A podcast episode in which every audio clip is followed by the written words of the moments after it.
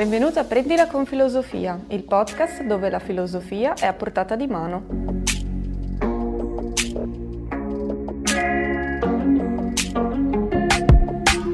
Un luogo e un tempo per chi vuole fare cose pensando un po' a se stesso e al mondo che lo circonda.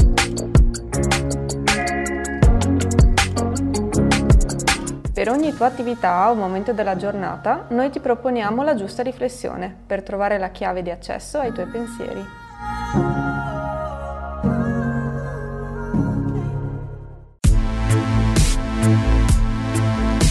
Seconda puntata, seconda azione. Annoiarsi. Che barba che noia? L'ozium ai tempi della quarantena di Matteo Astolfi. Oggi la mancanza di tempo vuoto è direttamente proporzionale alle aspettative che riponiamo nella nostra vita. Chi sta bene non ha tempo. Ai tempi del Covid-19, con la quarantena obbligatoria, molti di noi hanno ritrovato molto di questo tempo perduto e mi auguro possano far tesoro di questa riscoperta. Restiamo solo noi per salvarci dall'angoscia e dalla frustrazione e l'ozio, inteso come ozium alla latina, può aiutarci in questo. Ecco dunque un decalogo dell'ozium che vuole mostrare la vita alternativa di una mente sfaccendata che, senza più una routine, può ritrovare se stessa. Numero 1. Non cercate connessioni che non ci sono. Cicerone e Ovidio, grandi mastodonti dell'impegno pubblico nell'antica Roma, tenevano in gran conto l'ozium. Questo è sinonimo di pax contrapposta al labor, che, come scrive il poeta Orazio, forgia le spade e inimica le miserie della città. Quella dell'ozium è ritenuta una dimensione estremamente produttiva, una possibilità di meditazione efficace. Evitate quindi di fare inutili comparazioni con la vita frenetica precedente. Ci facciamo ingannare dal fatto che era piena di abitudini ormai consolidate, frustranti ma sicure, di cui ci lamentiamo ma che non vogliamo abbandonare. Numero 2. Tutto scorre. Eraclito ci ha insegnato che ogni volta che saltiamo dentro a un fiume non ci bagniamo mai della stessa acqua. Allo stesso modo, la situazione che stiamo vivendo è soltanto un tuffo in un fiume che non smetterà di scorrere. Oggi è soltanto un piccolo episodio nella storia delle nostre vite. Numero 3. Non mancare per gli altri. Leggiamo nel Vangelo secondo le Boschi che nella guerra tra fanatismo e nichilismo sono i più deboli a cadere come birilli. La minaccia del virus ci ha livellati tutti quanti allo stesso modo. Forse questa è un'opportunità per smettere di farci la pelle a vicenda con i nostri giudizi. Approfittiamone per avvicinarci ed essere per gli altri e ritrovare un po' di rispetto reciproco. Numero 4. Rispetta le regole. La situazione corrente ci mette alla prova con le regole istituite apposta per fare fronte all'emergenza. Le regole servono e Wittgenstein e Benjamin ci ricordano il perché. Senza le regole non potrebbe essere scritta nemmeno una frase ed esse esprimono un'etica che è nostro compito comprendere. È pur vero che tendiamo sempre a infrangere le regole quando le riteniamo stupide, ma nel caso rammentate bene il giuramento di Ippocrate, ovvero assicuratevi bene e con sincerità di non nuocere a nessuno. Numero 5. Trova la tua valvola di sfogo.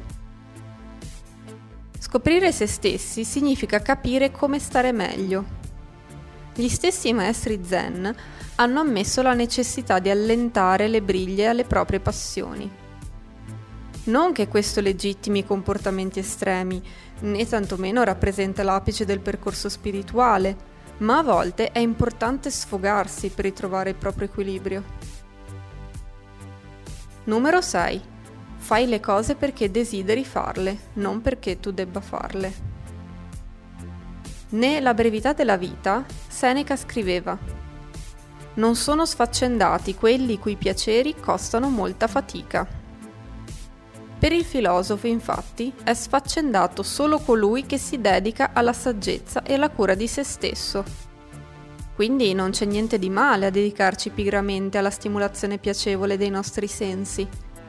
La pigrizia, infatti, è qualcosa di attivo e assolutamente non scontato. La pigrizia è intima. Numero 7. Sii per te stesso. Cerca il tuo io interiore ed esteriore. Non dare per scontato ciò che sei solo perché un'assurda serie di abitudini giornaliere ti ha modellato. Quando cambia il contesto, cambiamo anche noi e tornano a galla tutta una serie di sfumature che prima avevamo seppellito sotto le priorità quotidiane. Numero 8. Rilassati mentre gli altri si stressano. Studi scientifici affermano che l'umore è assai più contagioso di ogni virus. È difficile preservare il proprio benessere quando ci sono persone là fuori che in qualche modo turbano il nostro stato di quiete.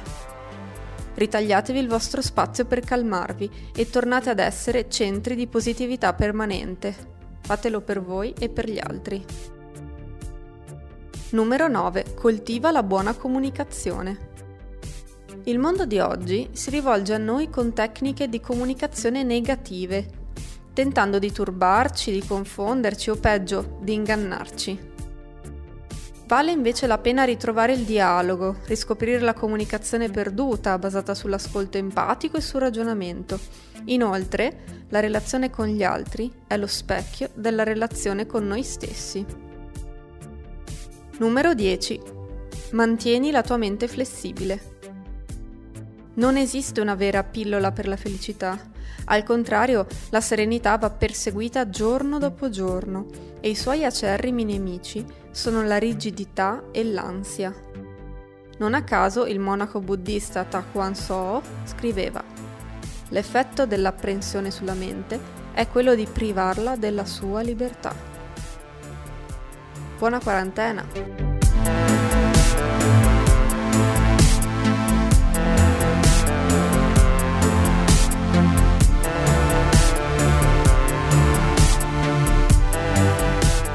Pigrizia, l'ultima forma di resistenza di Stefano Scrima.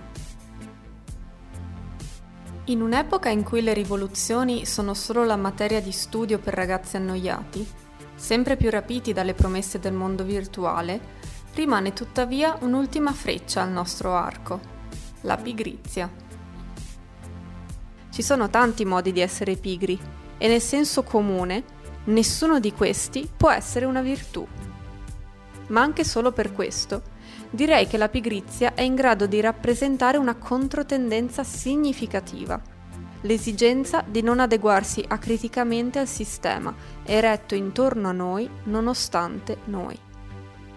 Eppure, pigrizia non è solo non aver voglia di fare, non è solo pultrire ed evitare ogni fatica. Vi è anche una pigrizia nobile, ragionata, una pigrizia come forma di resistenza critica e dissidenza dal pensiero dominante.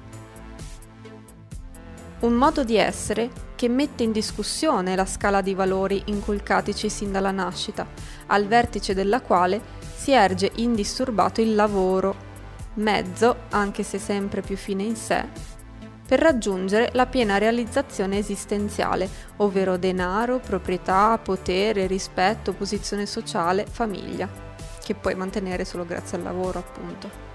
Non c'è nulla di sbagliato nel lavorare, anzi, è grazie al lavoro che nei secoli abbiamo considerevolmente migliorato la nostra condizione. Di sbagliato c'è l'accettazione comune del lavoro come dimensione unica delle nostre esistenze. Unica perché se avete un lavoro, tutte le vostre attività saranno organizzate necessariamente in funzione di esso.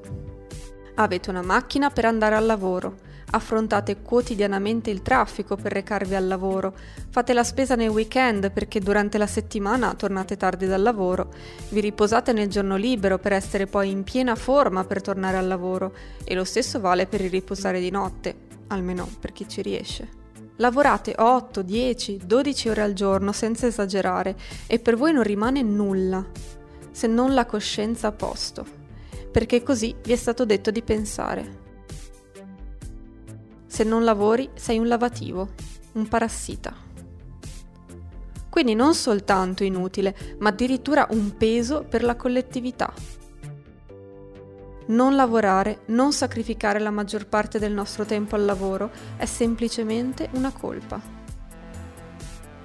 Il filosofo e sociologo Max Weber riconduce questo primato del fare al cambiamento socioculturale apportato nel Cinquecento dalla riforma protestante, per cui il lavoro e il relativo profitto, accumulato e non goduto, erano considerati segno della grazia divina. Ma sarà davvero colpa dei calvinisti? Fatto sta che il capitalismo contemporaneo ci costringe tutti a lavorare senza sosta.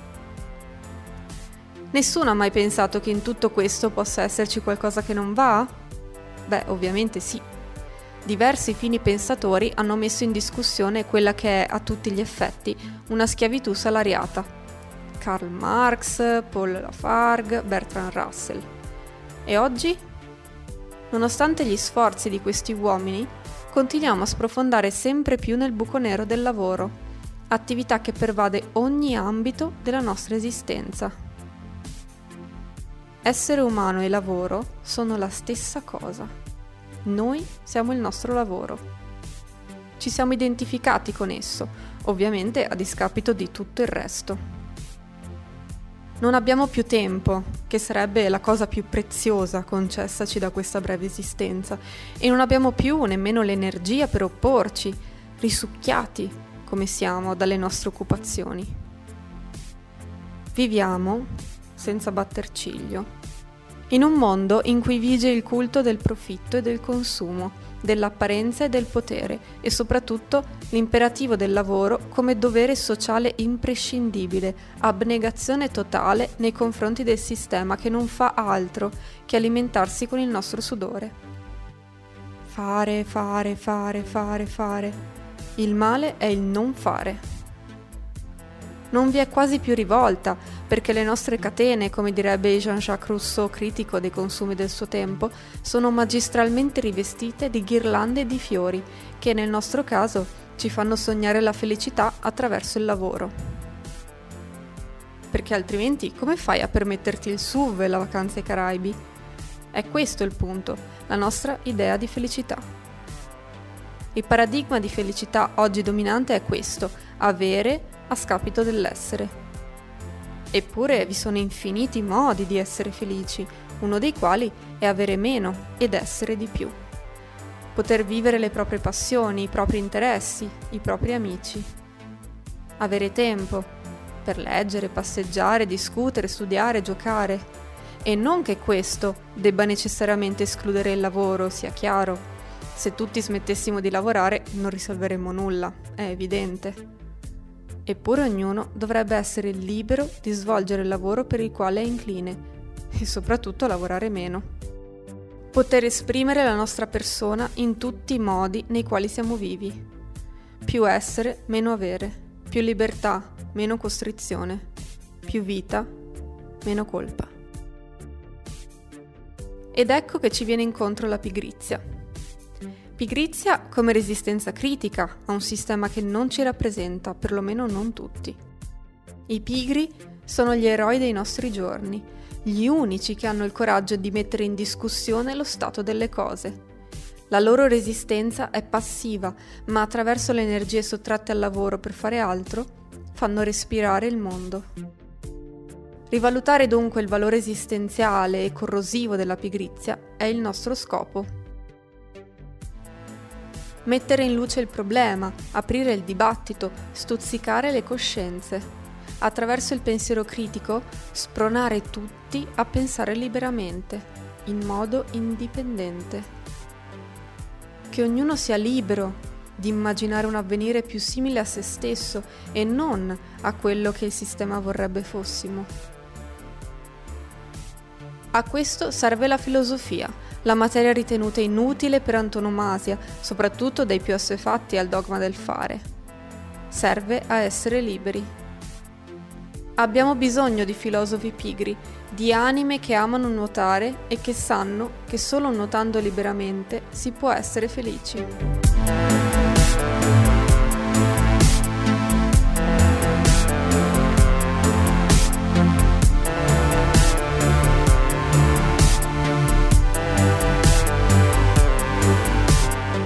Lo svagato, il divertissement contemporaneo di Agnese Giannino. Scrive Pascal nei suoi pensieri, ho scoperto che tutta l'infelicità degli uomini proviene da una cosa sola, dal non saper restare tranquilli in una camera. Così il filosofo e matematico seicentesco Blaise Pascal definiva il dramma dell'uomo moderno, per il quale l'incapacità di saper restare da solo con se stesso spinge il soggetto a ricercare fuori da sé ciò che invece abita prima di tutto in sé. È così che nasce il divertissement pascaliano, ovvero, per citare ancora le sue parole, quel che principalmente ci impedisce di pensare a noi stessi e che ci porta, senza che ce ne accorgiamo, a perderci.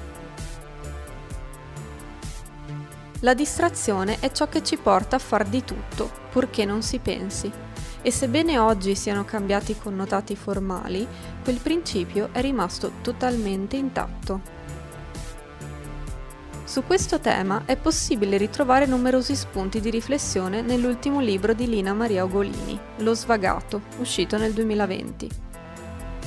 Docente titolare di analisi delle forme poetiche e drammaturgia presso il Conservatorio Antonio Vivaldi di Alessandria, Ugolini è scrittrice, poetessa e contafiabe, musicologa. L'esigenza dello svagato nasce a partire dall'analisi della società contemporanea. A causa dell'avvento tecnologico, fondamentalmente, siamo tornati indietro anziché andare avanti e da soggetti del progresso ne siamo diventati oggetti, lasciandoci a tratti fagocitare dalla novità, dimenticando la nostra sana coscienza critica. Siamo diventati tutti un po' svagati. Ma chi è lo svagato? Per Ugolini, lo svagato è un perfetto non pensante imbecille, reso tale da quella che, nella superficie, sembra essere l'evoluzione della società umana, ma che nel suo profondo determina piuttosto il vero e proprio processo involutivo della natura umana. Dall'avvento del capitalismo alla nascita dei nuovi mezzi di trasporto, al cibo veloce, al mondo del web, per l'autrice lo svagato è colui che, davanti a tutto questo, subisce, ma soprattutto sceglie spesso di passare dalla parte di chi si serve degli strumenti e delle innovazioni alla parte di chi serve a fare in modo che essi davvero funzionino.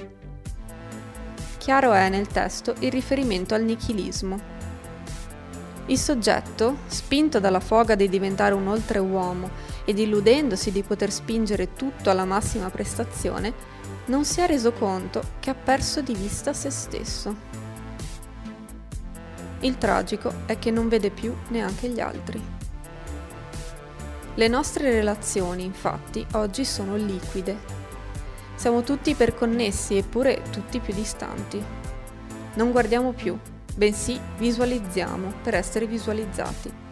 Non parliamo guardandoci negli occhi, messaggiamo per ottimizzare i tempi.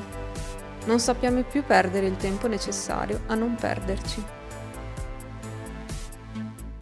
Lo svagato, come sottolinea bene l'autrice, è abitante della società contemporanea. Egli però è allo stesso tempo uno specchio, dove ciascuno di noi può trovare riflessa un po' della propria immagine, perché, sebbene con diverse sfumature, lo svagato siamo noi. Lo svagato siamo noi, quando ci illudiamo che le nostre mancanze più profonde possano essere colmate da una materia esterna che è frutto di un'ossessiva ricerca di perfezione e contemporaneamente fuga dalla parte più vera ed intima di noi stessi, nonché la più bella. Lo svagato siamo noi, quando vendiamo la nostra identità pur di avere un posto nella vetrina dell'omologazione dei social. Lo svagato siamo noi, quando perdiamo di vista l'altro e restiamo a contemplare il nostro ego, dimenticandoci che, per citare il mito platonico, siamo completi solo quando troviamo la nostra metà, che non è esclusivamente intesa in termini spiccatamente romantici, ma è la vita donata e spesa amando con passione gli uomini, scoprendo che, soltanto chinandoci verso le ferite dell'altro, saremo in grado di curare anche le nostre. In questi mesi di lockdown, a causa degli effetti della pandemia, qualcosa sembra essere cambiato e lo svagato del nichilismo diventa così, per l'autrice, lo svagato del rimpianto, dove le promesse, le lusinghe di realtà aumentata non valevano né servivano se rapportate al bisogno di un vero abbraccio. Tutto questo oggi sarà in grado di aiutarci a riprendere in mano ciò che siamo? Chissà se lo svagato, come Ugolini ben lo definisce, saprà tornare ad essere un attento conoscitore e divulgatore di amore e speranza, il cui unico e vero divertimento non è lo svago insensato, bensì la gioia intelligente e piena di una vita in cui il cuore resta il principio e la fine di ogni invenzione sociale e tecnologica. Ai posteri l'ardua sentenza.